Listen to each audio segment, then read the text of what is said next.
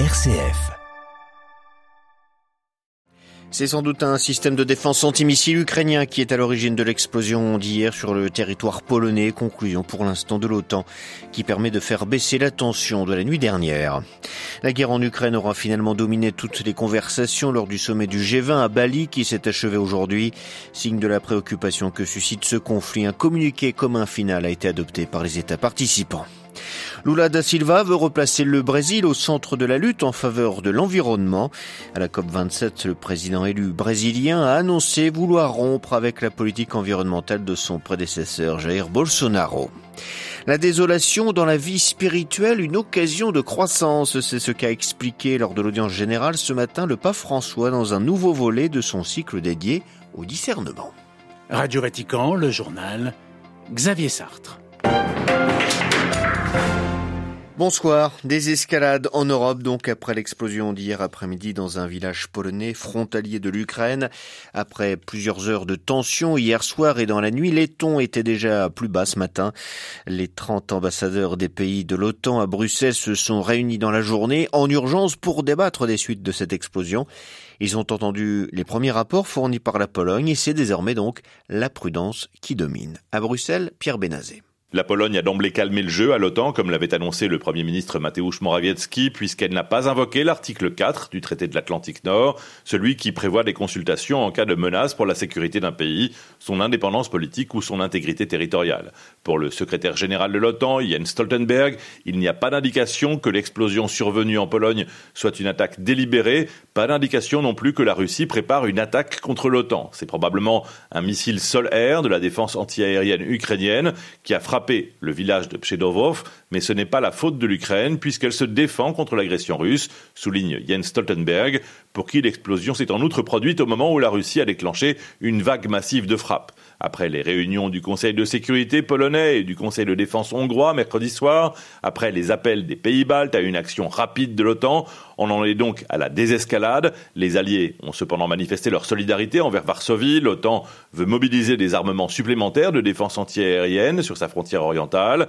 Et l'Allemagne propose par exemple à la Pologne le déploiement de patrouilles d'avions de chasse sur ses frontières avec l'Ukraine et la Russie. Pierre Benazet, Bruxelles. RFI pour Radio Vatican. Pas de doute en revanche sur l'origine russe des missiles qui ont frappé hier l'Ukraine. Ces bombardements ont fait réagir une fois de plus le pape ce matin lors de l'audience générale.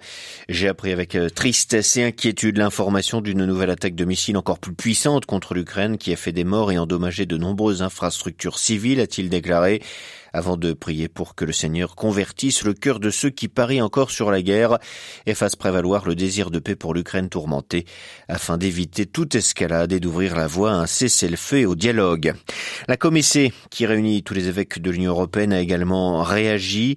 Que doit-il arriver encore d'autre pour mettre un point final à cette folie de la guerre? Se demande l'épiscopat européen. La guerre en Ukraine, elle a donc été au cœur de toutes les discussions du sommet du G20 à Bali qui s'est achevé aujourd'hui. L'Indonésie, pays hôte du sommet, espérait pourtant centrer sa présidence sur les efforts collectifs à fournir pour redresser l'économie mondiale après la pandémie de Covid.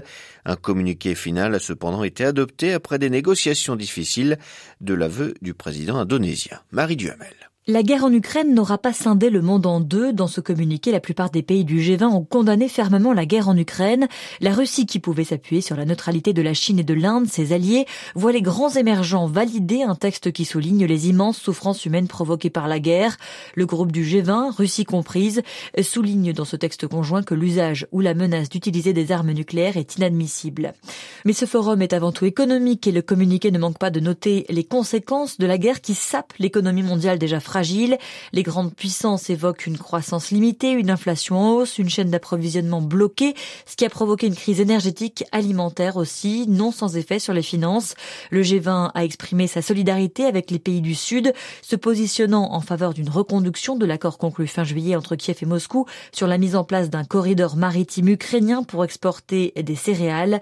Une nouvelle initiative du G20 vise aussi à garantir l'approvisionnement et la production d'engrais pour l'Afrique. La Russie semble ce soir un peu plus isolé sur la scène mondiale. Marie Duhamel et à Bali toujours, le président français a défendu l'intégration de l'Union africaine au G20. Le prochain sommet se déroulera l'an prochain en Inde. Le pétrole moteur de la Russie, ses exportations ont diminué sous le coup des sanctions, des sanctions occidentales, mais cela ne veut pas dire que du pétrole russe ne parvient pas aux pays européens. C'est ce que révèle un centre de recherche indépendant, le CREA, le Center for Research on Energy and Clean Air, basé en Finlande. Il montre dans un rapport publié aujourd'hui que ce pétrole transite par la Turquie avant de rejoindre le territoire européen. Une faille dans les sanctions met en garde de ce centre de recherche. L'élargissement de l'espace Schengen souhaité par la Commission européenne, elle a de nouveau appelé les États membres de l'UE à accepter l'intégration complète de la Bulgarie, de la Croatie, et de la Roumanie dans cet espace de libre circulation des personnes. Les ministres de la Justice et de l'Intérieur des 27 doivent se prononcer sur cette question récurrente le 8 décembre prochain. L'unanimité est requise. Certains États sont réticents cependant et réclament d'abord des progrès en matière de lutte contre la corruption. Le Brésil est de retour, c'est l'exclamation du président élu brésilien Lula da Silva aujourd'hui à Sharm à la COP27. À deux mois de sa prise de fonction, il veut rompre avec la politique climaticide de son prédécesseur Jair Bolsonaro. Sur les bords de la mer Rouge, il a donc affiché sa volonté d'agir pour le climat et contre la déforestation. À Rio de Janeiro, les précisions de Jean-Mathieu Albertini. C'est son premier déplacement à l'international depuis son élection et on peut dire qu'il ne passe pas inaperçu. Lula n'est pas encore officiellement président, mais il était attendu avec espoir à la COP27 alors que Jair Bolsonaro a pratiquement disparu de la vie publique. Lula compte bien occuper l'espace laissé vacant à Sharm.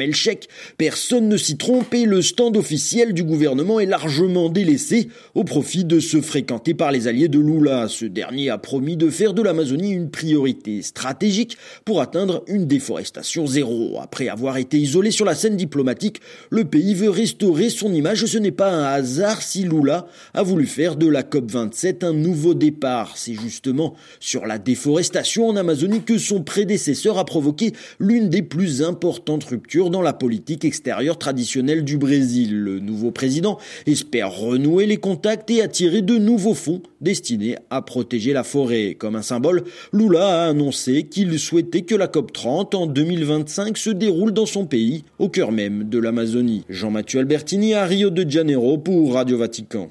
La répression toujours plus sévère en Iran alors que le mouvement de protestation entame aujourd'hui son troisième mois. La justice a condamné à mort trois manifestants. Tous cinq personnes ont été condamnées à la peine capitale depuis dimanche. L'une de ces personnes a foncé sur des policiers avec sa voiture, tuant l'un d'eux. La deuxième a blessé un garde avec une arme blanche et la troisième a tenté de bloquer la circulation et semer la terreur selon les actes d'accusation. Direction maintenant le Vatican. Le pape François a poursuivi ce matin, place Saint-Pierre, son cycle de catéchèse sur le discernement. Il est revenu cette fois sur l'importance de la désolation dans la vie spirituelle qu'il a considérée comme une occasion de croissance. Il invite à affronter cette désolation avec courage et détermination. Les précisions de Jacques Goll. La désolation provoque un ébranlement de l'âme, nous tient en alerte, favorise la vigilance et l'humilité et nous protège des vents du caprice, a indiqué le pape François. Elle est un moment important de la vie spirituelle et permet de faire face à soi-même, de s'écouter et de construire une relation sincère avec Dieu et bâtir une vie intérieure solide. non c'è un po'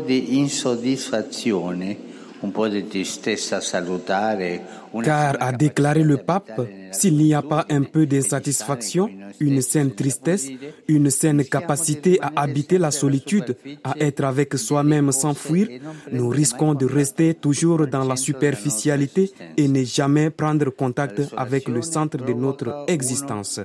La désolation est ainsi une occasion de croissance. Le Saint-Père a exhorté à ne jamais prendre des décisions hâtives pour les regretter lorsqu'il sera tard. Avec du courage et de la détermination, il faut affronter la désolation en comptant sur l'aide de Dieu qui ne nous abandonne jamais. La prière est ainsi le remède que le pape propose pour faire face aux épreuves qu'elle génère. Un sujet préparé par Jade Goll à retrouver sur notre site internet www.vaticannews.va. Voilà, c'est la fin de cette édition. Prochain retour de l'actualité en langue française, ce sera demain matin, 8h30, heure de Rome. D'ici là, donc, notre site internet pour retrouver toutes nos informations sur le pape, l'église et le monde, ainsi que sur notre page Facebook et notre compte Twitter. Excellente soirée à toutes et à tous.